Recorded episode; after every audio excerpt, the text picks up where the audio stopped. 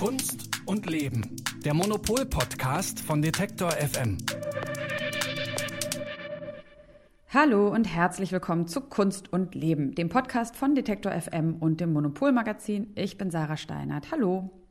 Wer gibt in der Welt der Kunst den Ton an? Genau diese Frage stellen sich jedes Jahr die RedakteurInnen vom Monopol-Magazin gemeinsam mit einigen ausgewiesenen ExpertInnen. Wie immer am Jahresende veröffentlichen sie ihre Liste der 100 einflussreichsten Personen aus der Welt der Kunst.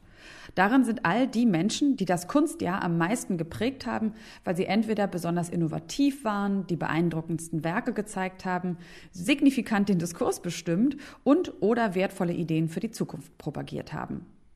Auf Platz 1 befindet sich dieses Jahr Donna Haraway, Vordenkerin des Posthumanismus, amerikanische Philosophin und Wissenschaftshistorikerin. Und vielleicht kennt der eine oder andere ja ihr Essay A Cyborg Manifesto aus dem Jahr 85, in dem sie sich gegen diese starre Abgrenzung zwischen Mensch, Tier und Maschine ausspricht.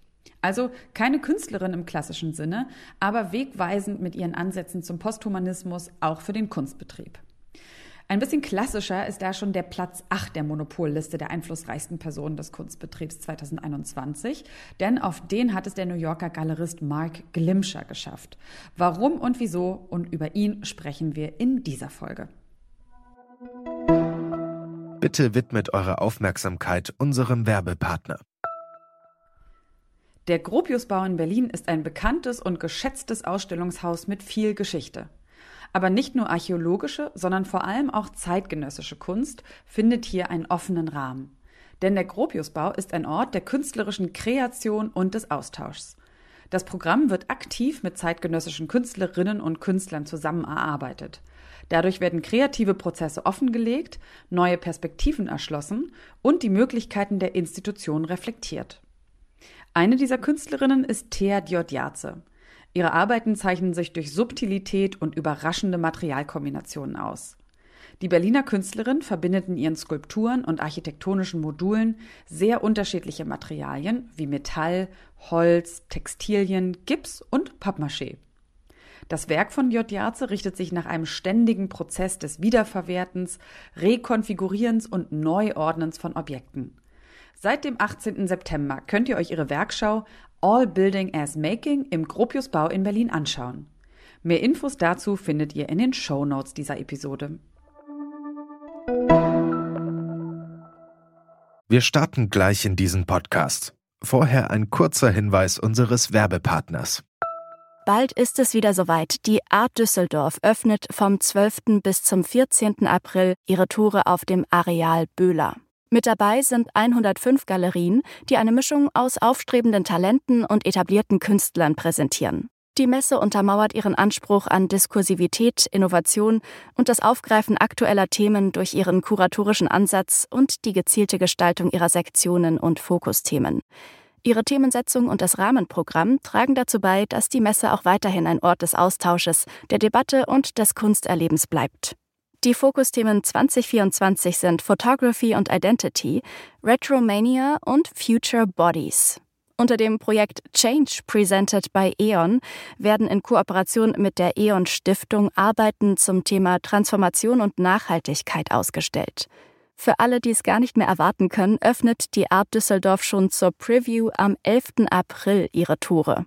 Mehr Informationen gibt es unter art-dus.de und in den Show Notes. Mark Limscher ist Präsident und CEO der Pace Gallery, einer der einflussreichsten Galerien der Welt mit Zweigstellen, so hat man das heute in Paris, Seoul, Hongkong und London. Was aber genau macht jetzt ihn und seine Galerie so einflussreich? Und wie steht er dem Wandel, der im Kunstmarkt ja schon mitten im Gange ist, gegenüber? Und was bedeutet einflussreich sein eigentlich generell in der Kunst? Darüber wollen wir in dieser Folge sprechen und dafür freue ich mich jetzt, die Monopol-Chefredakteurin Elke Buhr und Monopol-Redakteurin Silke Hohmann in der Leitung zu haben. Hallo, ihr beiden. Hallo. Hallo, Sarah. Schön, dass wir wieder zu dritt zusammenkommen. Ähm, wir haben es gerade im Vorgespräch schon gesagt. Ganz am Anfang saßen wir immer noch im Kabuff zusammen ähm, in der Monopolredaktion. Jetzt sind wir wieder an drei Orten. Äh, vielleicht interessiert es ja auch. Ich finde das immer, wenn man, wenn man Leuten zuhört, auch irgendwie immer ganz interessant. Elke, du sitzt in Berlin, tatsächlich auch im Büro, ne? Genau, ich bin im Büro, ganz brav. Ganz brav im Büro. Silke in Frankfurt. Auch ganz brav am Schreibtisch. Im Homeoffice, sehr schön. Und ich bin jetzt auch wieder in Berlin. Also wer weiß, vielleicht kommen wir irgendwann dann auch wieder in Real zusammen. Ähm, wir wollen aber in dieser Folge ja sprechen über diese Liste, die ihr erstellt habt. Nun wirklich nicht zum ersten Mal, aber dieses Jahr auch wieder. Die Liste der 100 einflussreichsten Menschen des Kunstbetriebs 2021. Ähm, vielleicht an dich, Elke, erstmal die Frage, wie leicht oder wie schwer fällt euch jedes Jahr die Auswahl? Es ist wahnsinnig schwer, vor allen Dingen bevor wir angefangen haben. Also immer so, so ein paar Monate vorher, dann äh, manchmal reden wir dann schon darüber bei äh, einem unserer gemütlichen äh, Mittagessen und dann geht, oh, die Liste und was ist eigentlich dieses Jahr passiert und schaffen wir das überhaupt, das äh, irgendwie äh, die richtigen und guten und tollen Leute zu finden. Aber wenn man dann einmal angefangen hat, dann wirkt es total plausibel, weil wir machen ja eigentlich die ganze Zeit nichts anderes, als uns mit Kunst und den Leuten, die Kunst ermöglichen und Kunst machen, zu beschäftigen. Ähm, und dann ähm, haben wir auch so eine Strategie, Strategie oder so, so ein Ritual, was wir da jedes Jahr eigentlich äh, verfolgen. Und zwar fragen wir äh, sehr viele Beraterinnen und Berater aus dem Kunstbetrieb, ob sie uns ihre Top-Liste schicken können. Die sind dann anonym, also wir äh, veröffentlichen das nicht, aber es ist für uns natürlich eine Art, äh, ähm, einfach noch breiter, breiter zu streuen und uns da auch abzusichern und äh, noch mehr Input zu bekommen und daraus äh, und aus dem, was wir das ganze Jahr über gemacht und berichtet haben und was wir beobachtet haben, was es für Ausstellungen gab, was es für Debatten gab. Äh, daraus generieren wir dann diese Liste und ähm, das sind dann auch immer äh, längere Diskussionen. Ähm, aber eigentlich sind äh, am Ende äh, ist alles immer dann ziemlich klar. Und es gibt halt so ein paar, ähm, äh, so ein paar Rahmenbedingungen. Also wir wollen immer ungefähr die Hälfte Künstlerinnen und Künstler haben und die andere Hälfte sind diejenigen, die Kunst ermöglichen. Also das sind äh, Galeristinnen und Galeristen, Kuratorinnen, Museumsleute ähm, und so weiter. So, weil ich das auch wichtig finde, dass man sieht, wer eigentlich so ein bisschen hinter den Kulissen die Strippen zieht. Also deswegen, wenn man dann am Ende die Liste liest, dann ist das wie so ein, äh, ist einerseits ein Porträt dieses Jahres und es ist ein Porträt eigentlich des Betriebs, was man, glaube ich, sonst auch nicht kriegt. Und deswegen ist das auch immer noch über dieses äh, ja, sportliche Ranking, was man ja auch in Frage stellen kann. Also über das hinaus ist es auch, finde ich, hat das auch so, ein, so einen Mehrwert für die Leserinnen und Leser, weil sie dadurch einfach viel besser verstehen können, wie eigentlich der Kunstbetrieb funktioniert. Und wie war es bei Marc Limscher? Musste jemand für den kämpfen oder waren sich da viele Leute einig? Marc Limscher ist auf Platz 8 unserer Liste und er ist in diesem vergangenen Jahr 2021 uns deshalb so aufgefallen, weil er einerseits ziemlich interessante neue Konzepte für den Handel und für die Verbreitung von Kunst entwickelt hat. Zum anderen ganz profan Jeff Koons, einer der bekanntesten Gegenwartskünstler, Marktliebling, bekannt für glänzende Pudel und Weltrekorde auf Auktion, hat seine Galerie gewechselt. Er ist von Gagosian zu Pace Gallery gewechselt, die ja von Mark Limscher betrieben wird. Und so hatte er ein bisschen mehr Aufmerksamkeit als vielleicht in den übrigen Jahren. Und ähm, was würdest du, es ist äh, auch eine generelle Frage, aber ähm, auch irgendwie finde ich doch immer mal wieder so interessant, ähm, nochmal auf diese Strukturen im Kunstmarkt auch so zu gucken. Ähm, haben wir auch in einigen Folgen schon gemacht, aber wir nehmen jetzt einfach mal nicht ähm, an, dass jeder alle vergangenen Folgen schon gehört hat. Und deswegen nochmal die Frage, wie ist es mit Galerien wie seiner? Also jetzt auch gerade wirklich so, der ist ja so ein, so ein Global Player. Welche Rolle spielen die genau? Also wie viel Einfluss haben die und wie üben die ihren Einfluss auch so im globalen Kunstkontext aus? Also die haben wahnsinnig viel Einfluss, die großen Galerien. Also es gibt vier große Player, das ist Gagosian, Zwirner, Pace und Hauser und Wirth. Und ähm, ich glaube, man kann das kaum überschätzen, was das bedeutet, weil die haben äh, die finanziellen Mittel, um Ausstellungen zu unterstützen. Die haben die Mittel, um ihre Künstlerinnen und Künstler in große institutionelle äh, Shows zu befördern. Ähm, die sind praktisch äh, selber ein kompletter Konzern. Die haben teilweise, äh, also die haben fantastische Webseiten, die machen selber Podcasts, die machen selber ihre eigenen Zeitschriften. Also die sind praktisch, die, wenn man will, sind die eine komplette Kunstwelt und ähm, die sind, haben auch so einen Abstand gegenüber den den anderen Galerien, ähm, dass das wirklich ähm, auch, äh, es ist so ein Oligopol, wie man sagt. Also es ist wirklich, die haben wirklich wahnsinnig viel Einfluss und deswegen ist es auch spannend, dann jeweils zu hören, was die eigentlich denken, in welche Richtung der Kunstmarkt geht. Die Pace Gallery hat auch, und äh, das ist ziemlich spannend, eine Filiale in Palo Alto im Silicon Valley eröffnet. Das ist noch gar nicht so lange her und das zeigt auch, wie offen äh, eben diese Galerie auch ist für neue Szenen und für neue Märkte natürlich. Also bisher ist es noch nicht so richtig gelungen, im großen Stil die Tech-Szene für Gegenwartskunst zu interessieren. Das geht jetzt langsam los und das äh, dafür hat Mark Limscher eigentlich auch äh, viele Konzepte und viel getan. Gerade eben habe ich eine E-Mail bekommen äh, von der Pace Gallery, dass sie jetzt eine neue Plattform eröffnet haben, die heißt Pace Verso und das äh, geht da um NFTs. Das sind Kunstwerke als Dateien. Wir haben schon oft darüber gesprochen. Und äh, er hat jetzt einfach eine eigene Plattform gegründet, wo NFTs gehandelt, gedroppt und irgendwie verschoben werden können. Äh, das sind eben lauter solche Ideen, die bisher zu den traditionellen Galerien Handlungsfeld einfach nicht dazugehört haben. Zugleich muss man halt sagen, ist ein Galerist, eine Galeristin einfach auch immer der Partner der Künstler und der Ermöglicher, die Ermöglicherin für Kunst. Und das ist das andere Ende, an dem man auch äh, wirklich eine starke Herausforderung hat, gerade wenn man versucht, auf der anderen Seite den Markt so hoch zu pusten wenn man auf der einen Seite eben versucht, den Markt total anzukurbeln und alle möglichen Leute, die vielleicht auch noch nicht so lange von Kunst irgendwie wissen und äh, die das vielleicht eher auch aus so Marktaspekten betrachten, wenn man die auf die Künstlerinnen und Künstler loslässt, kann das auch ganz schnell zu einer Überforderung kommen. Und ich sehe auch, dass viele Künstlerinnen und Künstler eigentlich versuchen, unter diesem Daumen des Drucks der, äh, der Marktlage eigentlich versuchen, so ein bisschen zu entkommen. Gleichzeitig gibt es eine große Abhängigkeit vom Kunstmarkt. Ich habe ähm, mit Marc Glimscher, mit meinem Kollegen Felix von Böhm zusammen im, am Rand der Art Basel äh, mit Marc Glimscher gesprochen und wir haben ihn eben auch gefragt, wie ist diese paradoxe Situation eigentlich, dass man einerseits die Künstler beschützen muss vor dem Markt, andererseits die Künstler den Markt auch so intensiv brauchen. It can't be described. It certainly can be extinguished by many, many, you know, ways. The dealers have to make a decision.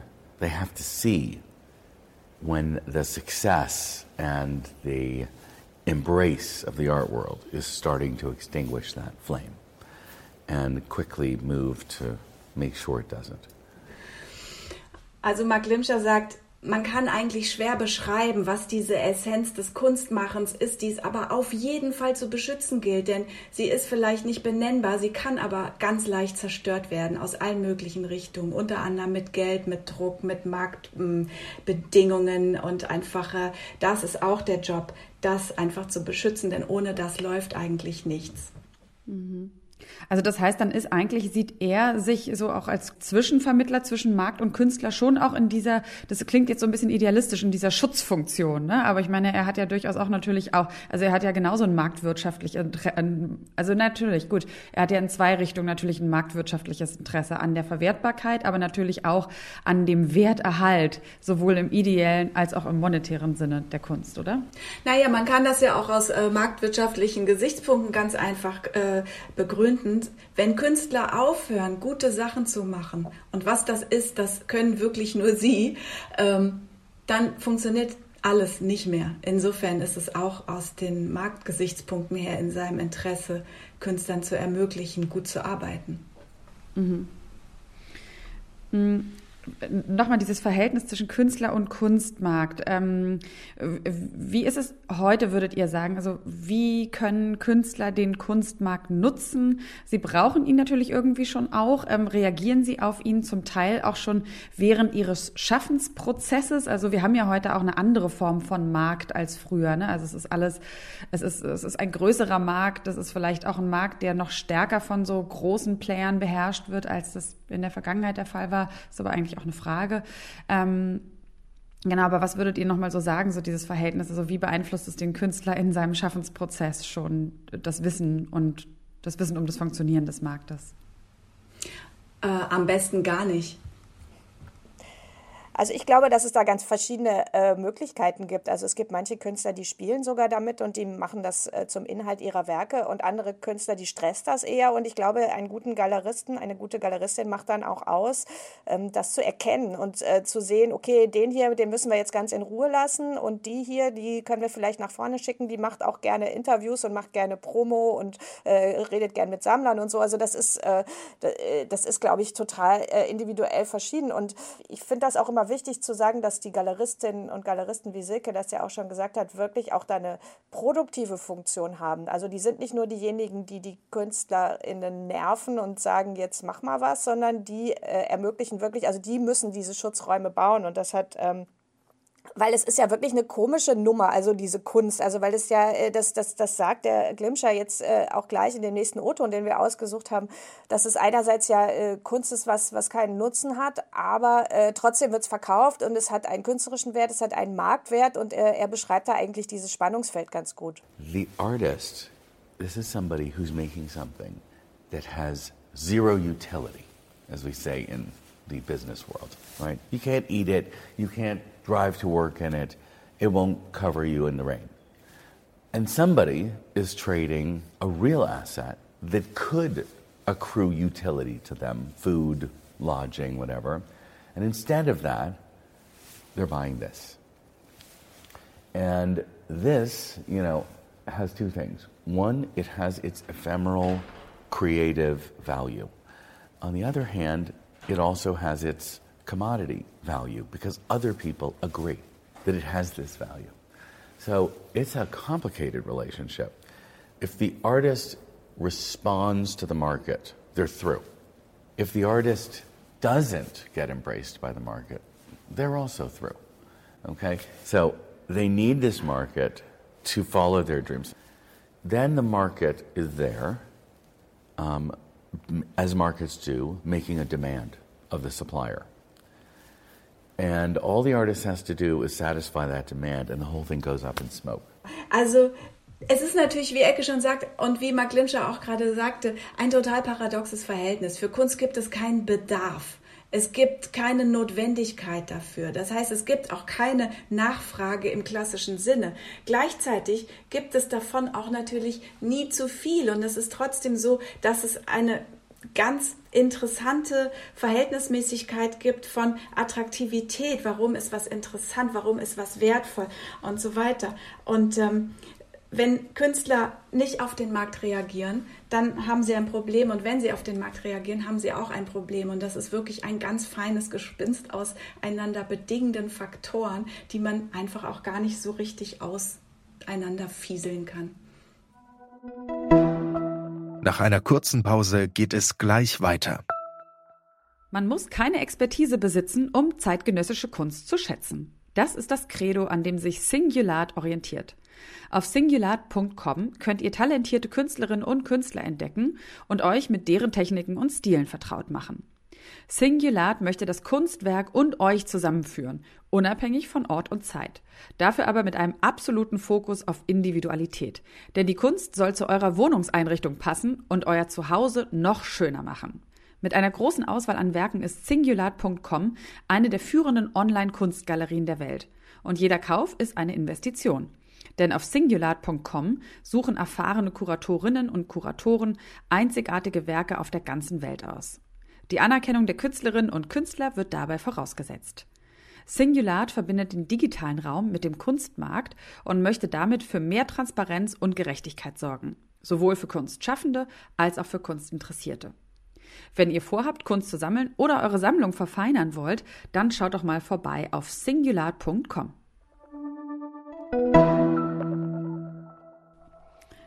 es gibt ja auch immer noch mal, ab und an begegnet man ja dieser Vorstellung davon, dass die Kunst halt irgendwie so ganz frei äh, sein sollte und am besten gar nicht verwertbar und nichts mit dem Markt zu tun haben sollte.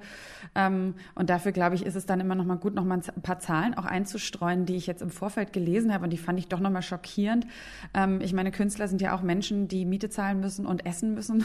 Und ähm, viele Leute haben ja dann doch noch so diese Idee, dass Künstler sein was Elitäres ist. Vielleicht ist es bei manchen auch so, wenn sie irgendwie aus gut situierten Verhältnissen kommen. Für Deutschland ist es aber, was man ähm, an den Zahlen ablesen kann, auf jeden Fall nicht der Fall. Ne, ich habe gelesen, fast 60 Prozent der KünstlerInnen in Deutschland leben von einem Jahreseinkommen von unter 5000 Euro. Das heißt, das sind im Schnitt so 400 Euro im Monat, die sie verdienen. Und nur ganz, ganz wenige verdienen über 50.000 Euro. Ähm, also das ist vielleicht irgendwie als Größenordnung, um das nochmal so einzuordnen und auch nochmal dieses Verhältnis Künstler und Markt. Und jetzt nochmal auf das zu kommen, was Mark Glimsche auch gesagt hat. Also er spricht ja, wenn es um den Wert äh, eines einzelnen Bildes geht, um diesen e-, ephemeral creative value, also diesem flüchtigen kreativen Wert und dem Sachwert. Äh, ne, und dann wissen wir ja alle, Kunst liegt schon irgendwie im Auge des Betrachters und es ist schwierig, die reine Qualität eines Kunstwerks zu messen. Ähm, aber nach welchen Kriterien, wenn dann der Wert entsteht, nach welchen Kriterien würdet ihr sagen, ähm, richtet sich der? Also wie wird er dann doch festgelegt? Wie entsteht das? Na, das ist eine reine Frage ähm, der Nachfrage. Also das Entscheidende bei Kunst ist ja, dass das Unikate sind. Das heißt, das Ding gibt's nur einmal. Ähm, also es sei denn, es ist eine Edition, das sehen wir jetzt mal raus. Aber äh, also es geht immer darum, wie, wie oft gibt es das? Äh, in dem Fall nur einmal. Und wenn dann mehrere Leute es haben wollen, steigt automatisch der Preis. Und ähm, wie man diese Nachfrage erzeugt, das ist wiederum eine andere Frage. Also das, da kommt dann dieses ganze System rein. Also da gibt es sozusagen so Validierungsprozesse. Eins davon ist zum Beispiel, man ist äh, Künstler bei Pace. Also wenn man bei einer äh, wichtigen etablierten Galerie ist, dann steigt natürlich der Preis. Wenn man in großen Institutionen ausgestellt hat, steigt der Preis. Klassischerweise äh, ist der Preis auch höher, wenn man ein Mann ist, der es gemacht hat. Das ändert sich vielleicht irgendwann und so. Aber es gibt, das ist ein komplexes System praktisch, an deren Ende dann eine ganz, ganz kleine Spitze von, von Top- nachgefragten Künstlern leider, also männlichen Künstlern ist, deren äh, Werke dann wirklich ganz teuer sind. Die nennt man dann Blue Chips. Das sind die Blue Chip äh, Künstler, weil sich praktisch dann so eine internationale Riege von Superreichen drauf geeinigt hat, wir wollen das haben. Also das ist dann wie auf dem Schulhof irgendwie, jeder möchte sein, irgendwie Baselitz und jeder möchte seinen Kunst und deswegen sind die dann wirklich teuer. Und äh, aber die ganze breite Masse der Leute, von denen du auch äh, gesprochen hast, die natürlich nicht von 400 Euro im Monat leben, sondern die einfach nicht hauptberuflich von der Kunst Kunst leben können, die kommen in diesen Sphären gar nicht vor. Die werden gar nicht von solchen Galerien gehandelt. Die kommen nie auf dem Auktionsmarkt an und deswegen sind ihre Preise auch so niedrig. Also es ist wirklich so eine, ähm, das ist ein extrem hierarchisches System, dieser Kunstmarkt. Ich möchte aber vielleicht noch mal ergänzen, dass ja der Wert auch irgendwie doch relativ ist. Also geht es darum, den größtmöglichen Dollarbetrag auf einer Auktion zu erzielen. Das wäre so das eine. Oder geht es auch um die Anerkennung durch die Fachwelt? also Museumskuratoren oder Biennale-Direktorinnen oder eben zum Beispiel auch uns Kunstkritiker. Das sind auch zwei völlig verschiedene Sachen. Es entscheidet nicht nur das Kaufbedürfnis, glaube ich, sondern es gibt natürlich doch auch Experten und man muss sagen, dass auch in den Galerien und in den Museen wirklich Experten sind, die auch über diese Qualität, die vielleicht nicht anhand von irgendeiner Tabelle festgenagelt werden kann, aber die einfach mit ihrer Erfahrung und mit ex ihrer Expertise einfach schon wissen, was gute Kunst ist. Und geht das sehr oft äh, wirklich total weit auseinander? Also dass man zum Beispiel ähm, ein ähm, ja irgendwie sehr wertvolles Kunstwerk oder einen sehr wertvollen Künstler hat, wo sich so viele Experten einig sind, dass der wertvoll ist, der trotzdem jetzt rein monetär auf zum Beispiel irgendwelchen Versteigerungen oder sowas äh, sehr geringe Preise nur erzielt oder erzielen würde? Am Ende trifft sich das dann immer, aber es ist eben häufig so, dass äh, vielleicht die Kritik ein bisschen schneller ist als der Markt. Ganz oft ist der Markt auch ganz schnell. Manchmal kommt die Kritik hinterher. Meistens ist der Markt aber dann einfach nur schnell und dann hört man von dem Künstler oder der Künstlerin dann auch nicht mehr so viel im Sinne von äh, Eingang in große, wichtige Museumssammlungen oder so. Ja, also es gibt, äh, es gibt äh, Malerei zum Beispiel, die ganz teuer gehandelt wird, die aber am Ende nicht im Museum landet, weil sie dann doch eigentlich keiner gut findet. Also das passiert relativ häufig. Also es gibt immer wieder so Spekulationskunst, äh, wo dann die Preise für eine Weile total abgehen, die aber dann nicht den, den Schritt in die, wirklich in die Kunstgeschichte, in den Kanon schaffen. Und umgekehrt gibt es auch Kunst, die halt äh, stark anerkannt ist, die aber auch vielleicht gar nicht so gut handelbar ist. Also Performance, äh, so Sachen, die äh, flüchtig sind, die auch irgendwie äh, überhaupt, also die schnell wieder kaputt gehen. Keine Ahnung, Skulpturen aus Schokolade und so weiter. Die werden meistens nicht so teuer. Und ähm, was hat Mark Limscher gesagt, also aus seiner Erfahrung, ähm, das weißt du wahrscheinlich, Silke, was ist denn der Grund eigentlich, warum Menschen Kunst kaufen? Also es gibt ja immer wieder diesen Vorwurf, ähm, gerade heute, dass äh, Kunst, ich glaube jetzt, ich habe einen Artikel, der ist irgendwie sieben Jahre alt, ähm, gelesen, da stand halt irgendwie drin, äh, ja, so, so Kunst nur noch Wertanlage. Ist das irgendwie so ein Trend, den er auch beobachtet oder was, was sagt er, was ist so die Motivation für Menschen, die sich leisten können, Kunst zu kaufen? Äh, er hat den schönen Vergleich gebracht, äh, warum kaufen Menschen Kunst? So ähnlich wie die Frage, warum heiraten Menschen? Es gibt dafür sehr viele verschiedene Gründe. Manche davon sind rational und manche nicht. Natürlich gibt es Leute, die versuchen, irgendwie ihr Geld mit Kunst zu parken. Die kriegen relativ viel Aufmerksamkeit und häufig ist dann so das Gefühl, okay, Kunst ist jetzt einfach nur noch ein Asset. Aber tatsächlich ist er auch der Ansicht, dass Kunst letzten Endes aus einer großen Liebe zur Sache und äh, aufgrund ihrer Fähigkeit, die Welt irgendwie durch eine andere Linse betrachten zu können, gekauft wird. It is human nature to buy things that are hugely expensive and feel strongly about them retaining their value. This is, you know, or going up in value. This is human nature. But that are plenty of ways to go make money. This is about being part of somebody's, an artist's vision. The reason the artist and the artist story is so important in the art market is because it's a connection between the collector and the artist. This is something that is an expression of an aspiration of how you see yourself in the world, how you understand the world. Art is a lens for bringing feelings or visions or the world or experiences into focus. And our job, the art dealers, is to help the collectors look through that lens.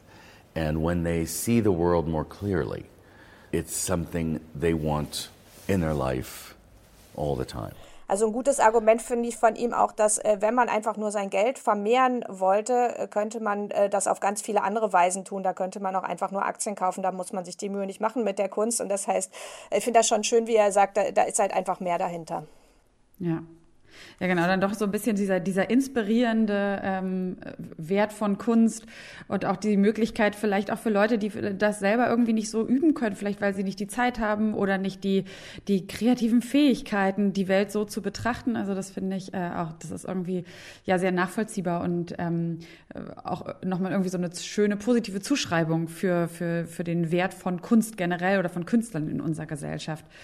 Mm, jetzt ist es ja aber auch so, dass wir in einer Zeit leben, in der zum Beispiel dieses Besitzen von Dingen ganz grundsätzlich immer weniger wichtig wird. Ich könnte jetzt sagen Carsharing statt Car-Buying. Und in der Kunst ist es ja auch recht ähnlich. Also was würdet ihr sagen, wie verändert dieser Trend denn den gesamten Kunstmarkt? Also das ist ein Feld, in dem auch Mark Glimscher sich ganz aktiv Gedanken gemacht hat. Er ist nicht der Einzige, aber er ist vielleicht so der führende Vordenker von dieser Idee, dass Kunst eigentlich bisher immer nur entweder sehr wohlhabenden Menschen gehören konnte oder Menschen bezahlen Eintritt für ein Haus, in dem wohlhabende Menschen ihre Kunst zeigen. Das heißt, das ist eigentlich eine sehr starke, elitär geprägte Situation. Und er sagt, warum machen wir das nicht so, wie es schon längst ist im Film, in der Popmusik? Warum kann man sich nicht einfach selbst irgendwie diese Kunst auch aneignen auf eine Art, die äh, vielleicht eine Art von Besitz nahe kommt, aber eben äh, nicht nur dieses ins Museum gehen ist, sondern ähm, man kann es erleben. Man kann auf seiner Webseite zum Beispiel auch Tickets für Kunsterlebnisse kaufen. Wie genau das dann aussieht, habe ich noch nicht ausprobiert, aber es hat wirklich was damit zu tun, diese Erfahrung auch wirklich als eine Idee des, ich habe das jetzt für mich, auch wenn ich das Werk nicht über dem Sofa hängen habe. Ja, also einfach eine, eine andere Form von Kunst, einen anderen Aggregatzustand von Kunst sich überhaupt mal vorzustellen.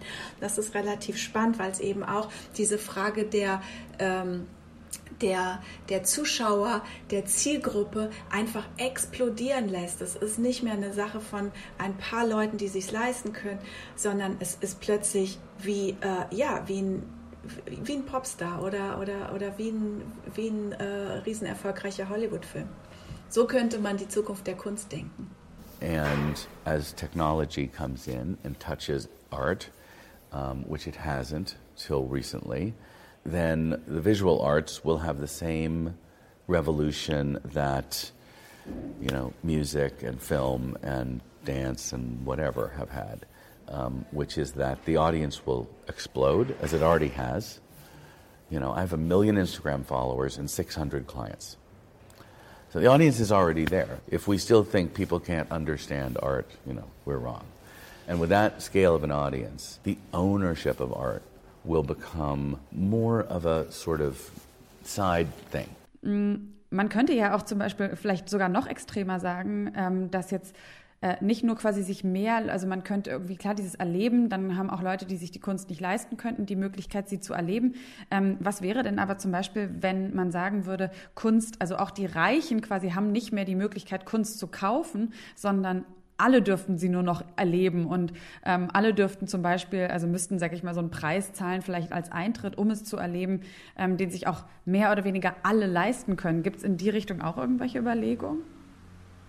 Das ist ja die Aufgabe der staatlichen Museen eigentlich und der öffentlichen Häuser, die auch mit öffentlichen Geldern eigentlich diese Kunst für alle kaufen. Und wenn man das ganz konsequent weiterdenkt, müssten die sogar auch freien Eintritt ähm, anbieten. Denn äh, so wie einige Direktorinnen und Direktoren, die ich kenne, das auch sagen, es gehört doch bereits den Leuten. Das ist ein sehr radikaler Gedanke, der auch ähm, in Teilen versucht wird umzusetzen. Aber es gibt es schon. Es ähm, heißt äh, staatliche Museen.